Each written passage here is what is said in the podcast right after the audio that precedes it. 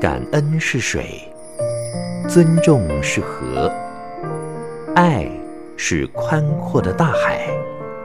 让我们用爱感觉生命，滋润生命。欢迎收听《爱洒人间》。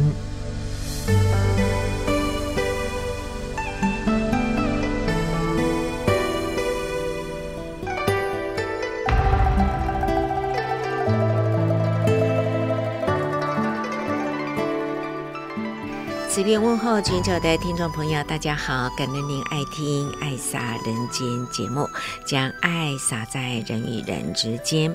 今天呢，将为您安排的是4月6号星期四的下午慈善之夜的致测会。上人就谈到了人生呢，除了大自然国土翡翠的无常之外呢，人的心理起落也是无常，还有善与恶的拔河，所以人间充满了危机重重。来到这一趟呢，我们真的是要去多加的了解，为什么来人间，来了要做一些什么事，这些的道理应该是要去探讨的。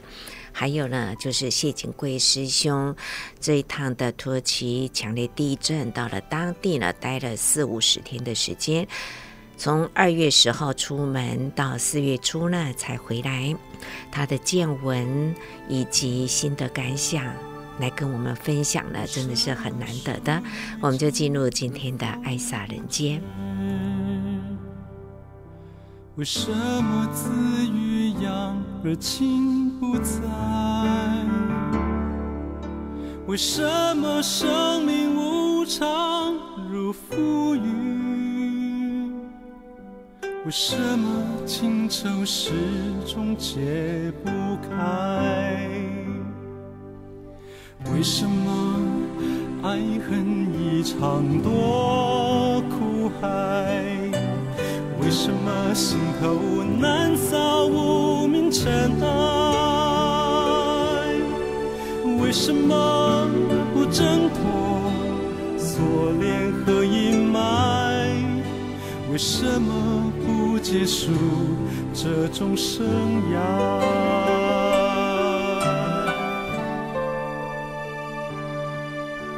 死情为什么煎熬又澎湃？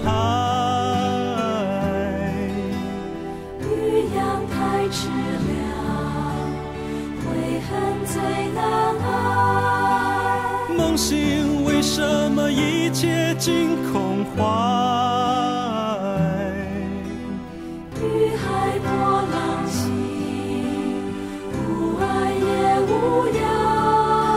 世间为什么频频遭苦灾？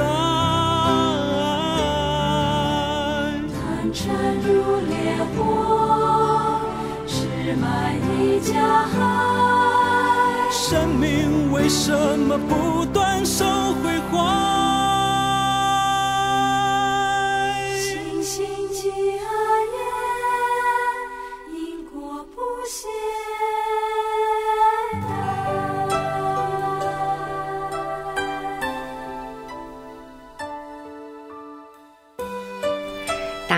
这首歌是李子恒作词作曲，我们也听到他的歌词写说：世间为什么频频遭苦灾？贪嗔如烈火，痴慢疑加害。生命为什么不断受毁坏呢？心性即恶业，因果不懈怠。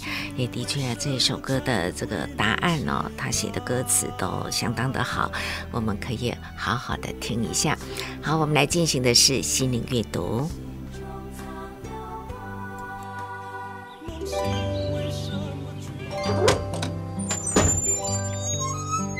打开心门，迎接阳光。心中有爱，就是富有而可爱的人生。让我们一起享受心灵阅读。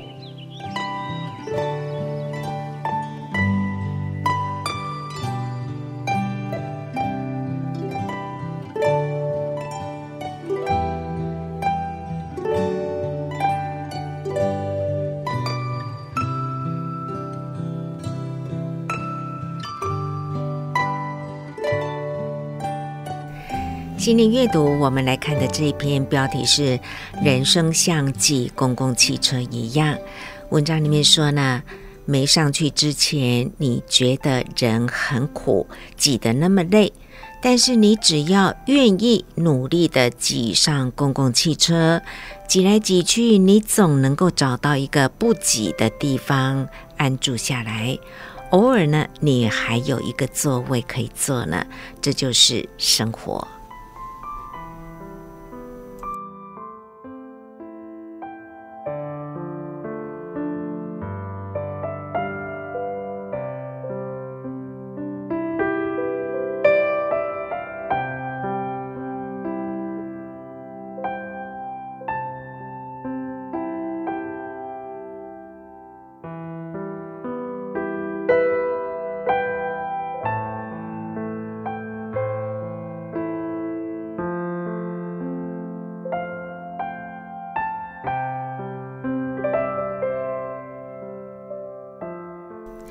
感恩您爱听爱撒人间节目，每个礼拜呢，我们总有一个小时的时间可以在云端来听听声音，来知道慈济最新的讯息，这也是一个美好的时光。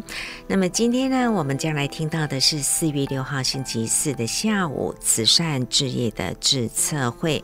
在听完了土耳其强烈地震，胡光中师兄、谢景贵师兄呢也回到精舍来做一个分享报告，让人听了就觉得说回不了家，这也是人生的悲情啊。从土耳其可以看到叙利亚自己的家乡，但是这些的难民呢是一墙之隔，有家回不得，难怪呢他们会哭，而且是很伤心。慈济人就是扮演这个中间桥梁啊，也希望让他们能够生活没有问题，那么身心能够安顿下来，才不会继续的流浪哦。那也谈到了人生的苦，除了国土为脆，人的心理起起落落，还有善与恶每天都在拔河，人类呢也是因为这样子，所以变化多端啊。我们就用心来聆听上人的开示。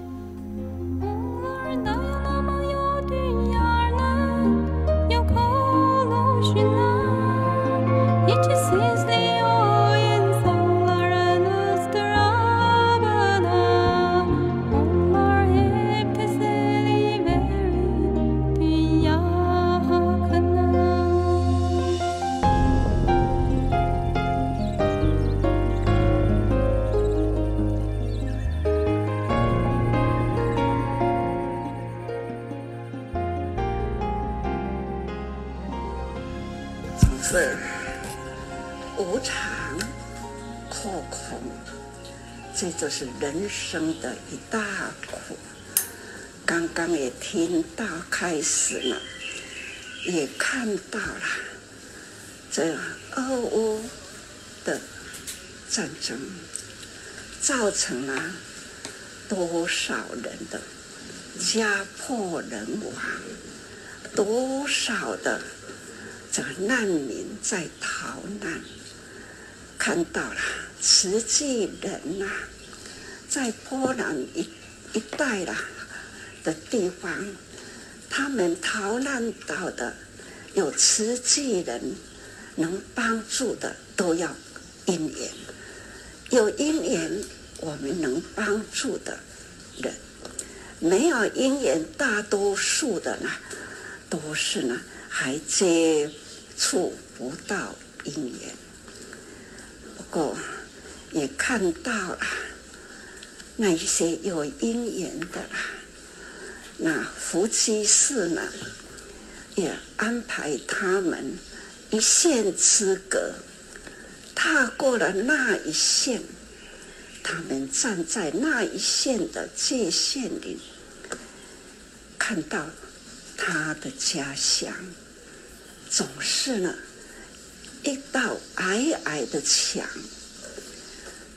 都是攀越不过去，这是看得很悲伤，难怪啊，他们站在那里那不是遥望故乡，是隔一条线呢，看到他们的家园，但是回不了家呀。那里是叙利亚，这一边他们站的这一边是土耳其，只是呢一条线而已啦。看到了这样的景象，这样的画面啊，真的是很伤心，难怪他们在那里会哭啊。所以呢，人生啊，此了大自然的无常啊，但是人类啊，心灵的起落更是无常，善恶呢也是很无常，所以啦，人间是危机重重。昨天土耳其省长还跟福光中来坐在这里在分享，实在是听来了很感伤啦。不管当地的政治啦，或者是呢社会的生态啦等等啦，真的是慈善很难为，他们为了要慈济承担起慈济在土耳其付出，那种危机重重，实在是昨天听来好心酸也好感动啦。我就说，只知道你们这慈济在那里呢帮助很多人，只知道这样，竟然不知道呢他这10-20年来是冒了多少的危险经济，所以无听不知啦。昨天有了时间在那里谈谈啊，真的是很感恩啦，那种感恩呢很难以言喻，不知道要如何跟他们说。所以呢，刚刚画面也看到，带着难民啊，那一条线，忘了对面的叙利亚，我的家就是在那里呀、啊。但是，光是能看，不能回家。这都是很悲情、很悲情的事情。那不止了战争啊，后不单行，又是地震。这一波地震很强大，好像呢，一震啊，可以呢，安尼归类掉了300多公里哦。我们台湾921的地震已经很强了，这一波听到了土耳其的地震是规个台湾大，损伤啊实在是很大了。所以说土耳其本来经济就不是很好，那现在祸不单行，感觉到了，想多么苦难偏多这实在是看到因安尼个难民再回到了那个界限，看到了他的家乡，很多很复杂的心情，远方的家回不得了，到底他们要流落在外面呢，是要等待何时？这不知道因将来的生态，因为他们是逃难的，身无一物，什么都没带。但是呢，突然间要保命逃难，所以什么都没有带。这几百万人呐、啊，突然间总是呢，就弄过也变去。所以人生啊，变化多端呐、啊，而且呢，无常瞬息之间，才会常常都说我们要虔诚。其实呢，伊斯兰教也是很虔诚哦，一天5次的祈祷，他们很精进呢。像胡居士底家，也是时间，他也是要向的某一个方面呢、啊，他还是呢要祈祷，所以他们的规律也守得很严格的规律，但是无奈众生总是这样的共业啦，那多重的灾情。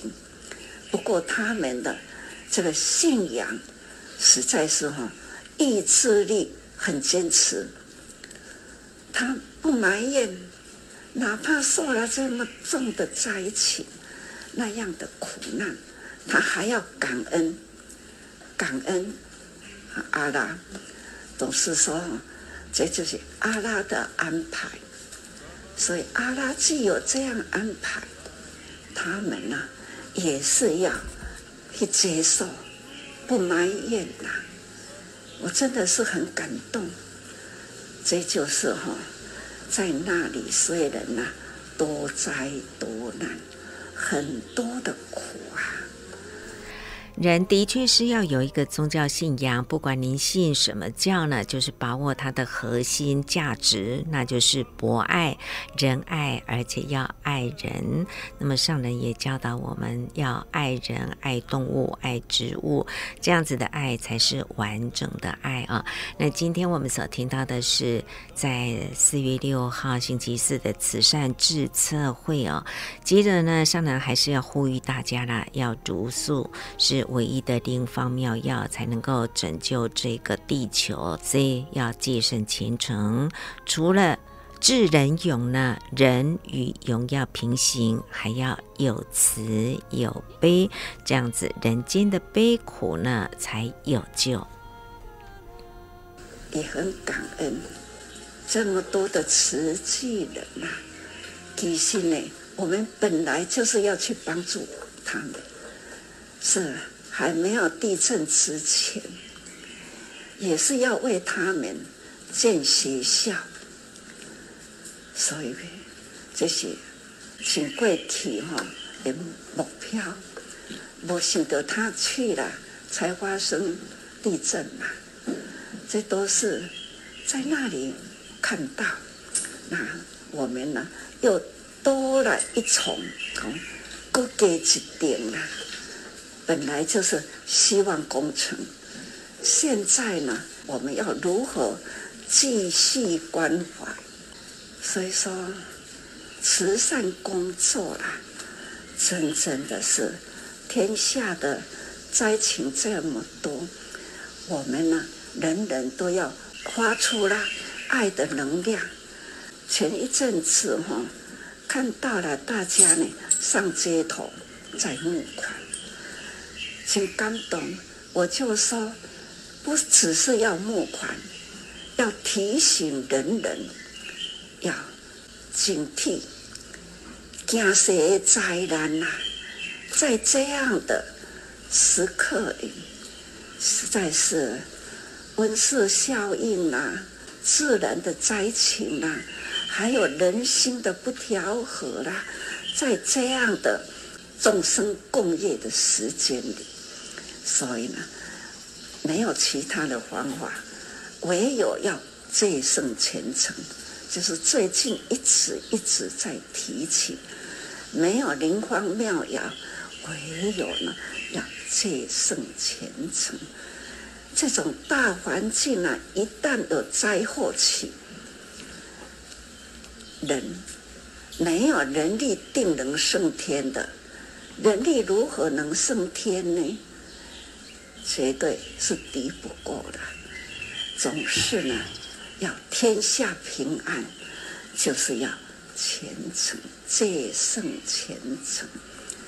那刚刚也提起了素，所以啊，最近我都很期待人呐、要好好的来提倡，在我们的教育系统，也期待我们的学校啦，要推动，要说出来为什么要茹素。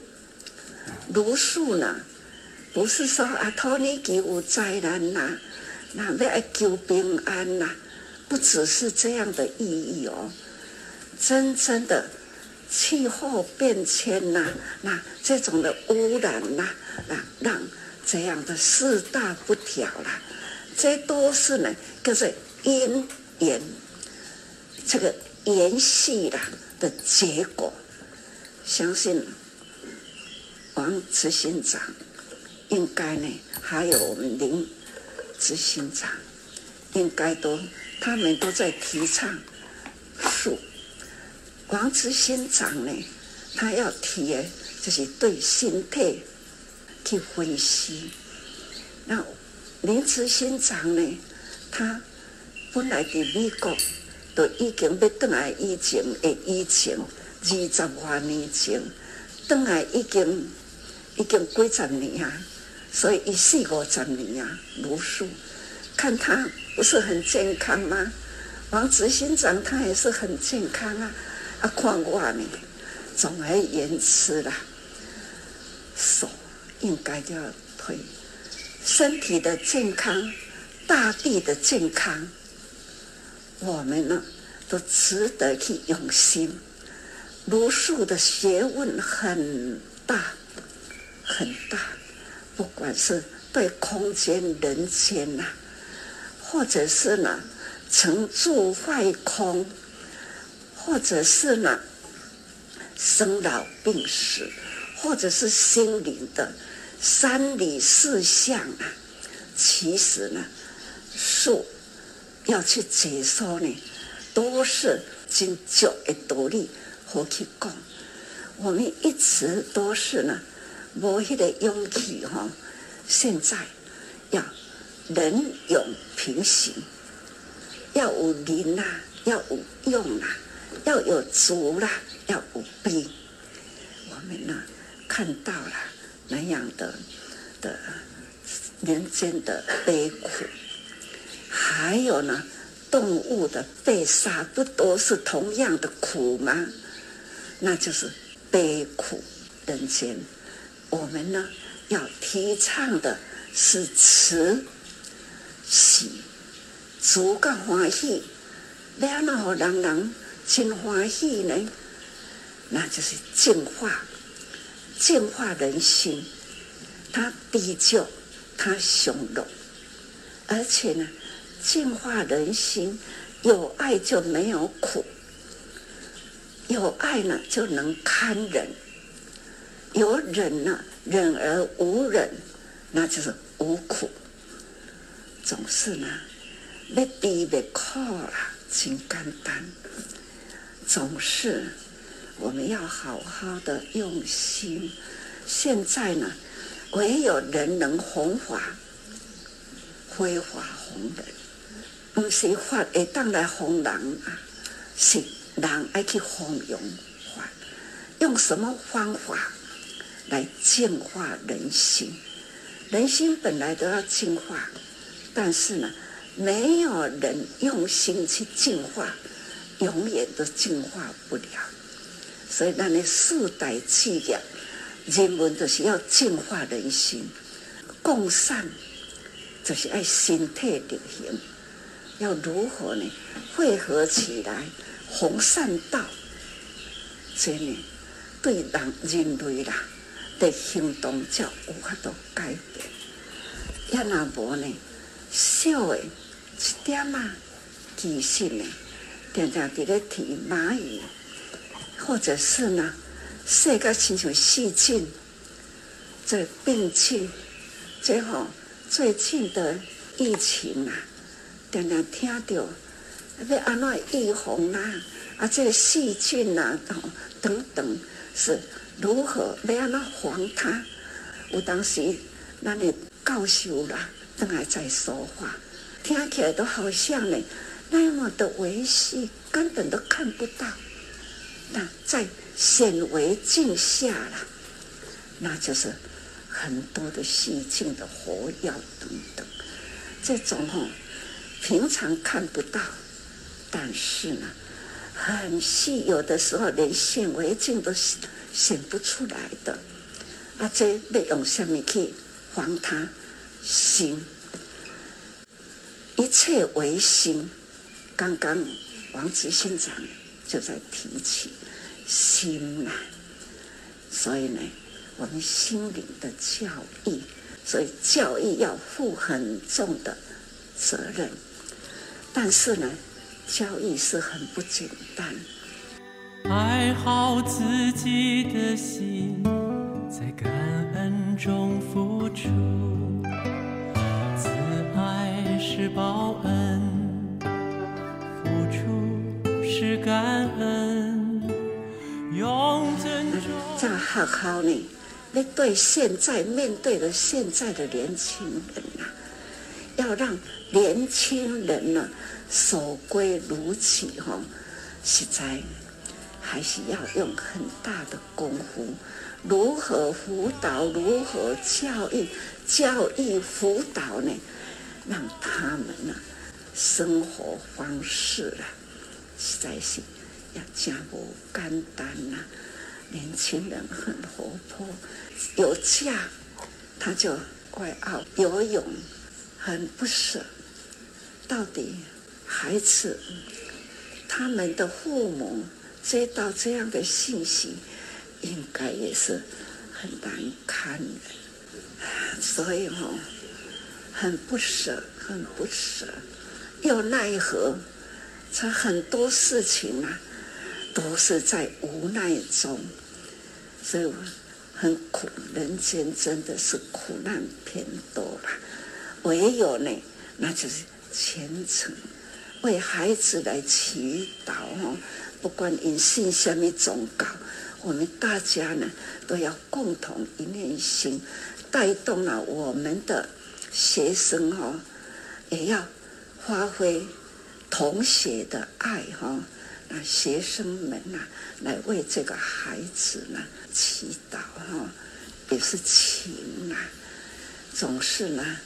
很多事啦，无法度接受，但是无奈，咱常住杨师傅，其实呢，尽管心里很久都有准备啦，但是听到也是很下不亏啦。那总是人生到最后呢，那是轻舞飘渺啦，放得下。就轻舞飘渺了，清安自在。一年还没有到呢，就是要多配合医师，尽心力，顾好身体，而且呢，听医生的话。人生本来啦，都是在自然法则，自然法则一来的啦，那就是轻舞飘渺。最重要就是心里要自己要知道，每一天每一天总是呢要记得自己的内心，只有善的一条路，到了最后呢，那就是轻无缥缈，心无恐怖，也无障碍，这就是平常叫做养心。平时要用心啦、把心呢，总是要养好，清安自在啦。所以，各位菩萨，您大家人心里拢知影，所以我心里呢也是很不舍，总是为他祝福。说到了0206土耳其叙利亚的强烈地震，我们可以看一下最新的《慈济月刊》4月号主题的报道，标题是留守在土叙强震的灾区。从发生地震的时候是严冬，非常的辛苦，一直到现在春天了啦。慈济的爱除了给他们毛毯、围巾，还有床垫以及最实用的物资卡之外呢，同时在叙利亚这个国家是很难进去的，但是慈济有约旦的陈秋华师兄，还有哈山亲王等等的资源呢，所以这条路我们也通到了叙利亚。我们最近已经完成了将近4万户的发放了，那么来自全球上街头募款，小零钱也可以是救命钱，都发挥了救人的一个功能哦。好，接下来呢，我们来聆听的就是去到了土耳其的灾区有40-50天的谢景贵师兄，在这一天的慈善志测会呢，跟大家的分享。如果大家用佛心来看这个世间的苦难，如果大家用圆观看到了地壳的裂缝，看到了人心，看到了失去家园的那种痛苦，我们怎么才能够去体会他们的痛？很难，非常的难，除非我们真的静下来，接近上人的静思境界。我们如果真的静下来，沉得越深，越接近上人的心境，你越能够听到他们的苦。曾经一个骨笛他出来了，他告诉我们那天晚上，其实是那天的凌晨，天是黑的，0度，不是下雪是下雨。大家想想那个境界，当地震发生，所有的人仓皇逃出来，那是数百万人，几十万人冲向街头，几万人瞬间失去性命，这样子的一个场景。除非各位跟着我们到现场看到了，大家很难去想象所有的这些街道，上千条、上万栋建筑，全部就在那一瞬间。古迪说他们50个人站在街口，下着雨没地方躲，不敢躲，全部站在路中间，50个人全部都傻了，小孩子会哭，有人不知道在做什么。他是个工匠，突然之间醒悟，他拿起了他的榔头，拿起他的锤子，开始去救他的邻居。不堪一击的这些水泥块现在变得非常的执着，非常的难敲，5个钟头敲开了之后才救出第一位。他总共帮助了5位脱离险境。我们怎么能够才能够去体会他们的心情？他说他救一个太太的时候，他是钻到瓦砾堆里面去，然后在里面呢，看到他，看到他的眼神。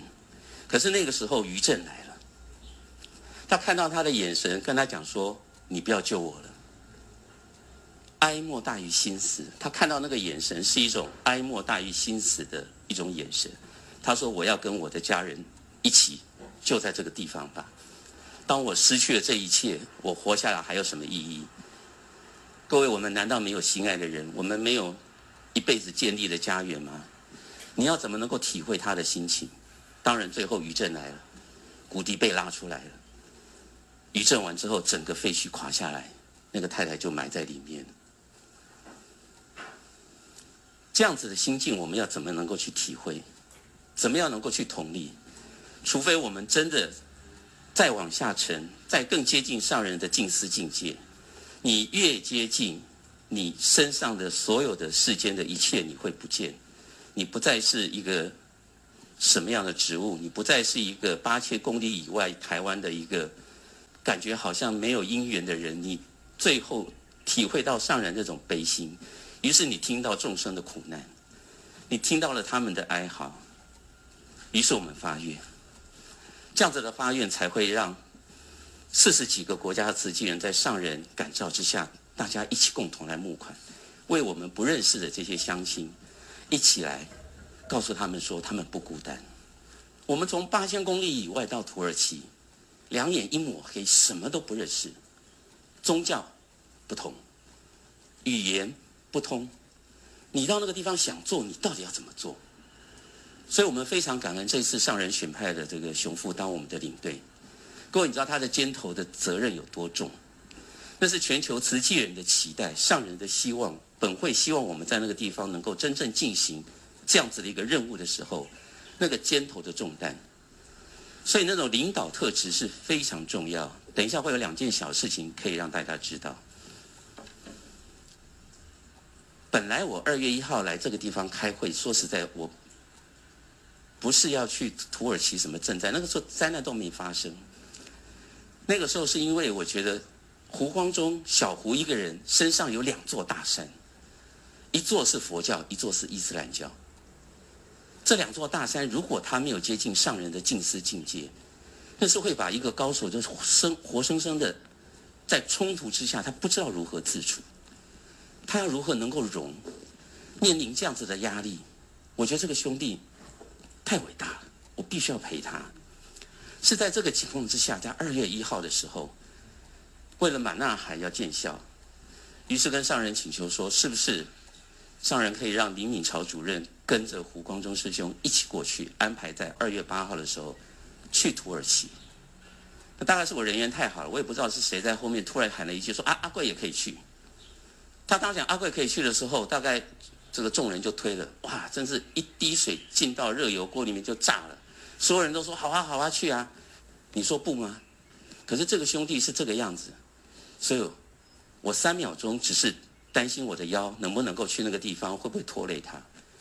后来决定说好去，决定去之后2月6号才发生地震，10号我们的赈灾团就出发。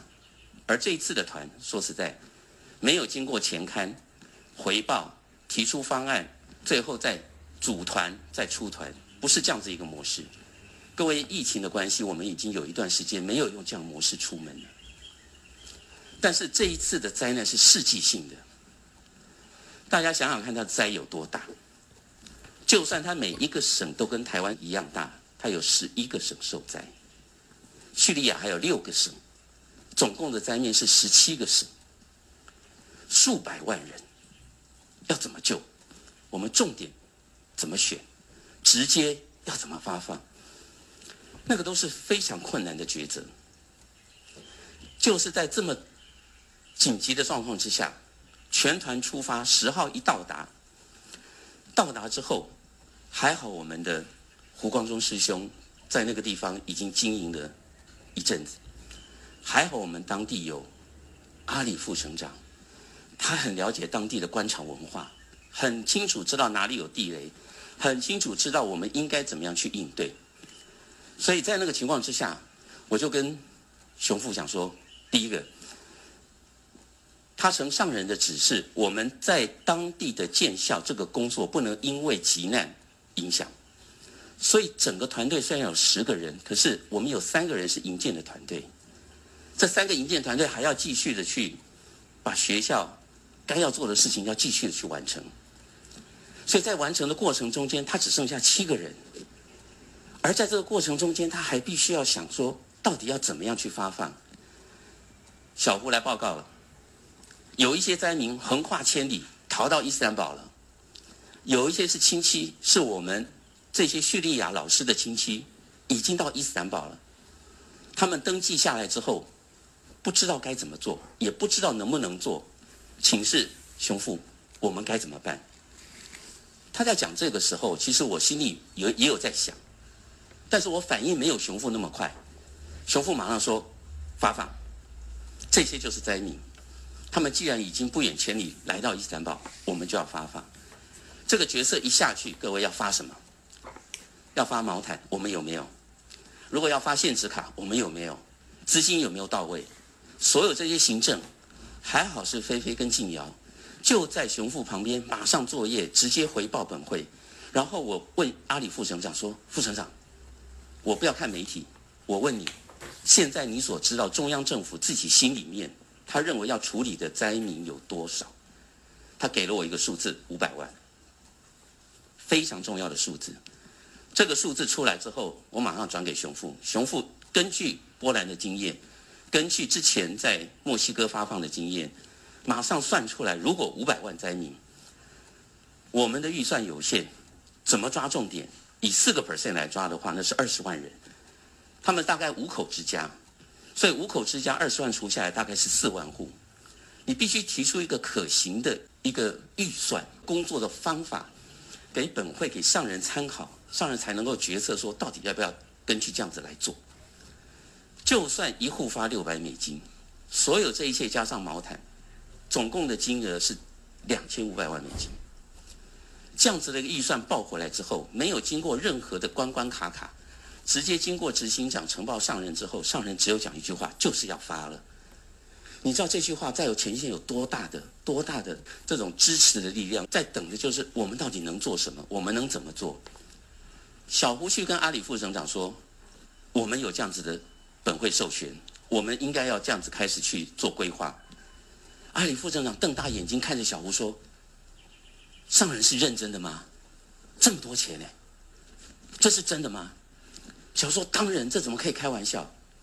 阿里副省长终于掏出他的名片，他从来没用过。他是土耳其慈济基金会的首席顾问，他从来没有用过。他掏出名片之后，他说：“好，开始联络。”他知道应该先从中央政府得到他们的默许，得到他们的认可。他开始去安排，我们10号到达，12号就见到了副总统。各位，因为副总统就是这么容易见吗？当我们这样子一个讯息丢进他的总统府办公室的时候，也是一滴水滴进了热油锅，炸锅了。你知道里面在讨论什么？要不要接受慈济的援助？啊？我们这么有诚意来，难道他真的不了解，不认识慈济，这是什么团体？从完全陌生的情况之下，要能够接受，是非常不容易的。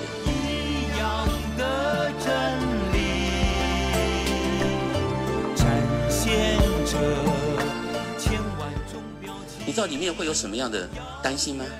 他们担心是不是佛教团体，会不会传教？各位，我们自己很清楚知道，我们是超越种族宗教的，可是他不知道。第二，我们是台湾，会不会有政治的议题？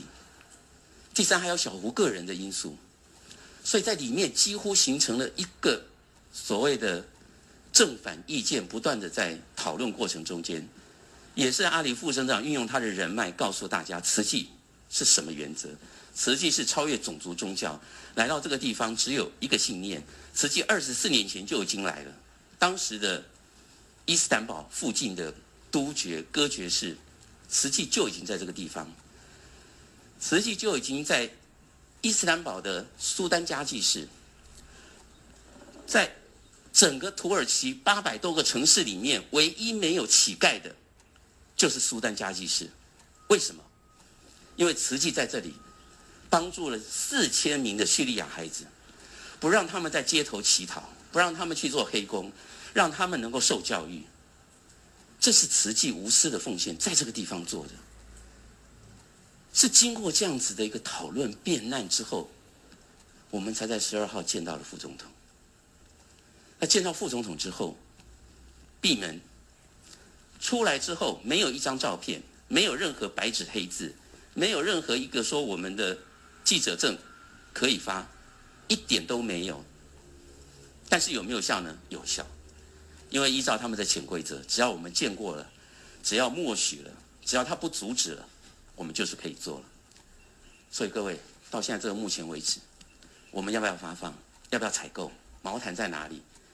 小胡马上打电话给24年前的那个毛毯厂商，这次的地震我们要采购了，很抱歉，我现在资金没有到位，我可不可以请你先出货？他说当然可以，毛毯先采购了。那些物资卡本来就已经准备好了，平常就在发放，一户发个200块、500块。熊父这个时候回过头来要跟什么？要跟小胡沟通。小胡，你记得上人在出门前叫我们要有感吗？他说知道啊。什么叫有感？我们不是每个月都能碰到这些乡亲的，他们是一次瞬间失去了，你不能再给他们200、500了。上人说要设身处地想，你想想看，如果是你，你现在需不需要2个月、3个月的这样生活费？他说要啊。那要多少？让小胡自己算出来。哦，那大概要1万里拉。对，就是这个数字。这个数字是这样反复讨论，最后决策了之后，上人给我们最大的支持，我们在前线才能在第2天见到副总统，回来之后安排所有的发放。这时候小胡已经被说服了。他已经知道说我们要怎么发放了，所以你知道熊父在抓整个的领队做所有工作的时候，那种协调、那种沟通、那种放下身段之后，要不断的说服的过程，于是就是形成了一个，大家可以想想，这是不是核心？合在一起那种感觉之后，开始我们在准备这样子的物资发放。6号发生，我们是12号见到副总统。你知道我们在他的中央灾害应变中心那边是一片空白，一片空白，人员到处流窜，消息正在回报。这个时候你根本都不知道说你应该要到哪里，你会知道灾情最重在哪里，因为世界各国的搜救队都在这些地方在抢救还有可能的生命。在这个过程里面，我们只有2种选择：第一，再等2个礼拜，等他中央掌握讯息之后，我们跟中央呈报说我们应该到哪里去；第二，派一个分遣小组直接到现场摸底。他说你们要到现场才知道真实的状况。我想在这里如果请教各位都是主管，如果是您会怎么样做？您做的应该会跟熊父一样，熊父过来了就说，阿贵师兄，我想我们应该要过去。执行长说我们也应该要去了解现场的状况。我说好啊。所以他给我最好的人，大爱台我们有工作经验的警卫志明，那个都不需要在现场再跟他讲说你什么能拍什么不能拍，他直接就给我谁，于师兄讲中文翻土耳其文，第3解内德阿拉伯文土耳其文英文，第4穆罕默德，他之前就已经进去灾区又出来了，所以灾区的状况根本都不知道说什么路通，什么人能见，到底去哪里，他很清楚。我必须负责整个先遣小组的安全，所以我们去的时候，第一个要准备什么？准备3天，万一不行的话，我们要回到伊斯坦堡来，所以要准备柴油100公升，要准备干粮、饮水3天，还要带毯子，是在这个情况之下才出发的。所以各位想说，我们是用这种心情准备，你也会知道说，待会儿我见到哪一个人的时候，为什么会那么开心？因为我们的李敏朝主任在访查的过程中间，看到了一个叫做，也是叫做穆罕默德的一位老板，他告诉我们说，他在灾区有一栋温泉旅馆，全国他有8栋，他有一栋温泉旅馆，那个温泉旅馆在灾区里面基本上没有受损，结构是好的，就在灾区中间，就是这栋温泉旅馆。各位，这是我住过所有赈灾里面最豪华的旅馆，我也不知道为什么，但是因缘如此，还是要住。因为只有它最安全，因为是温泉旅馆，所以盖在地震带。他自己学地质，所以它的结构特别的坚固。这个老板是在灾后收容了300个房间，收容了1、2000个灾民，免费吃住。这样子的一个企业家，我们到的时候，他当然不收我们的钱，他准备了10个房间给我们。他说：“你们就先住，先住下来再说。”我们是因为大团要来了。我们自己觉得不好意思，是要勉强他，告诉他说我们一定要付钱的时候，他才收我们的钱。而这个旅馆是北约选定的，是联合国的工作人员选定的，是伊斯坦堡的市政府派来的工程队选定的旅馆，所以这个旅馆是安全的。也就是因为这样子，我把前面的路先铺好，大团来要住哪里，路要怎么走。这个时候科技很重要，各位 ，Google Map 是活的。所以哪一条路通不通，红色那个我们就不走，我们就绕路，那是活的。所以基本上我们是因为这样子，然后透过联合国的这些讯息，知道哪些路有管制，哪些路没管制，才会去见到了什么，才会去见到了各个层级。所以我们12号见到了中央灾害应变中心这句话，只是用嘴巴讲的这一句话很有用，因为它的官场文化就是这样。我们到那里先到省级的应变中心。跟他讲说，我见过中央了。他说，哦，好，就见过了。然后到县市级的时候说，我见过你们省级的中央应变中心。他说，好，就是见过了。这样就通了，这样就能够走得通了。也就是在灾区，你要知道它的潜规则。所以当熊父来的时候，他抓出了这个数字，回报本会，他确定了要在伊斯坦堡发放。所以伊斯坦堡一发放完之后，整个大队拉到现场。开始的第2轮，我们已经摸清楚了。加济安泰普省、哈泰省这2个重灾，我们先排除其他。5个省要选重点，各位，我没有来过台湾的话，我怎么知道台湾的东南西北？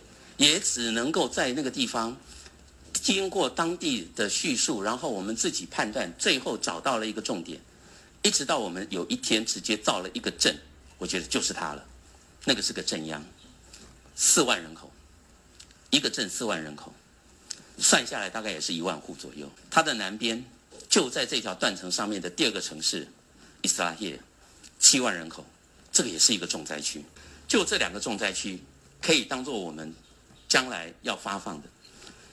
我谨守本分，先前就是摸底，不做任何的承诺之下，过几天熊富来了之后，代表本会一个一个谈，谈下来了之后，有些态度很好，有些态度模棱两可，有些拒我们1000里之外。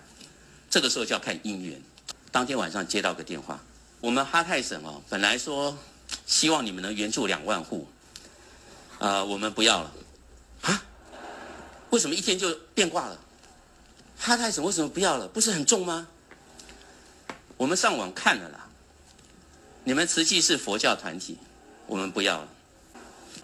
第2天，当然熊富马上请什么小胡直接分钱，直接去见代理省长，直接告诉他说：“省长，我是穆斯林，我为什么会跟慈济一起来做这件事情？”2个人还头碰头，还摸了3下头，那表示说穆斯林要什么？不能说谎。同样的宗教，同样的穆斯林兄弟的情况之下，等到第4轮阿里先生来的时候，再去把它深化。是多么的慈悲，他没有到现场，竟然能够听到这些他们的心声。39000多户我们都发到了，让我们最难过的是，所有的名单都必须来自于土耳其政府，民政局所造的名册只有土耳其人，没有叙利亚难民。但是我们是不分的，所以当你的发放的现场外面，有些叙利亚的这些乡亲，眼睁睁看着。你能面对他的眼神吗？当我们在努尔达一世发放到3、4千的时候，小胡找到机会去见代理省长，之后小胡也都没讲话，就是比比右肩。那是穆斯林，如果他做好事，会记在他的右肩；如果他做了坏事，会记在左肩。感恩完了之后说，有一个妈妈来哭诉说她没有，然后他看看那个区长，那区长低下头来跟他摇摇头，懂了。省长说：“哦，叙利亚人，是，拜托省长，我们可不可以到叙利亚的这个帐篷区去造册？”省长看了看小胡，看了看区长，转来转去，最后说：“好吧，你们去吧。”是这样子，我们才能够在发放完马上冲到叙利亚单民的帐篷区里面，一户一户登记，一户一户造册，最后在努尔达一世，我们发放了1800多户叙利亚乡亲。感恩谢景贵师兄从土耳其灾区归来为我们所做的这一段很精密的分享。我们也知道世界医师联盟 MDM 呢，它是土耳其政府认可能够在境内行医的一个国际 NGO， 所以慈济跟它的医疗援助呢，希望在1年间能够帮助大约4万名叙利亚的病人哦。事实上呢，慈济跟 MDM 的合作呢，是从1993年就已经有开始了，在伊索比亚、还有卢安达以及科索沃、象牙海岸啊、车臣啊等等，这个在我们的慈济历史呢都可以看到的。今天的爱洒人间节目，慈韵就为您进行到这喽，感恩你的爱听，说再见了，拜拜。付出一点点，双手合十，不在乎考验。让爱传出去，它像阳光温暖我和你，不管有多遥远，总有到达那一天。让爱传出去，那前方漫漫人生路，有你的祝福，没有过不去的苦。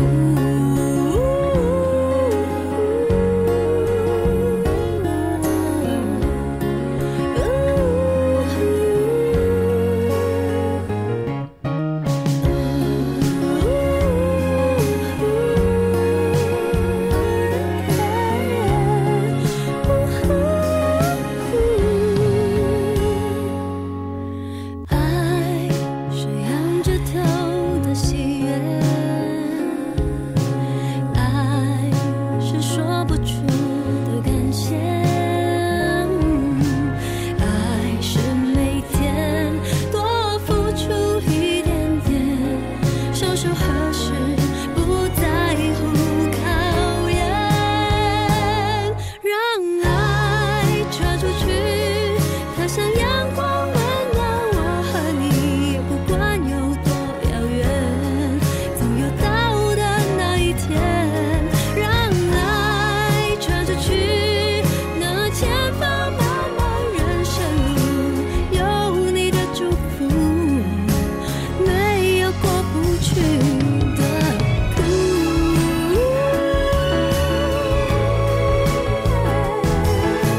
有过不去的苦。爱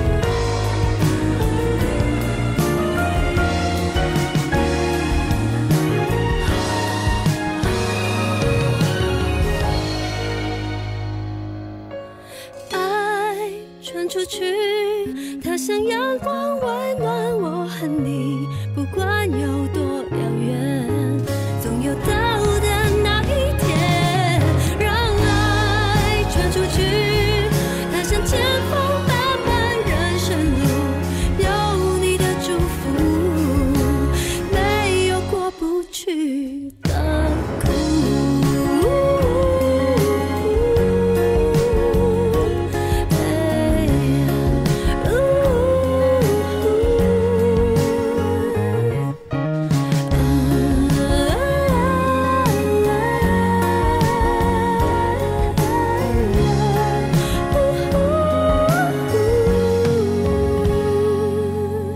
有你的祝福，没有过不去的苦。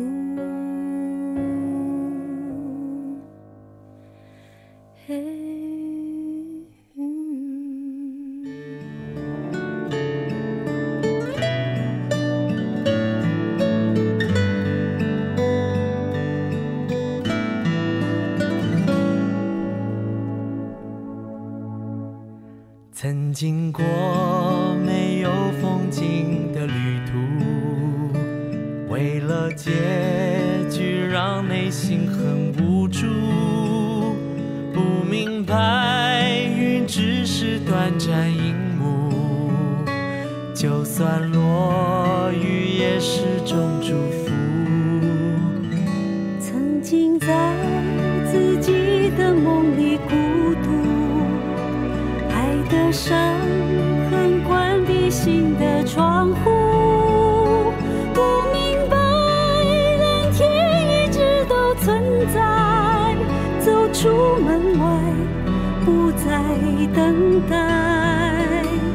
跟着你的脚步我才清楚，去做就对了，没有束缚，快乐就是无条件的付出，感谢的笑容代替痛苦，跟着你的脚步让我看清楚，坚定的眼睛抵抗了模糊，透彻的心牵引爱的美丽道路，幸福在这条简单的道路。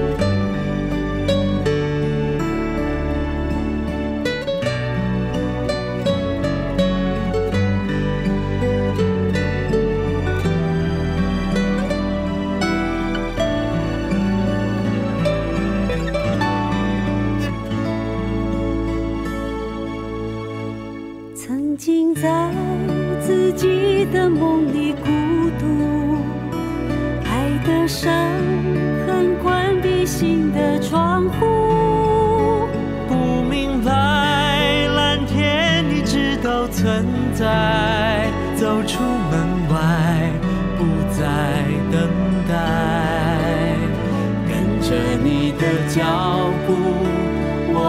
清楚，去做就对了，没有束缚，快乐就。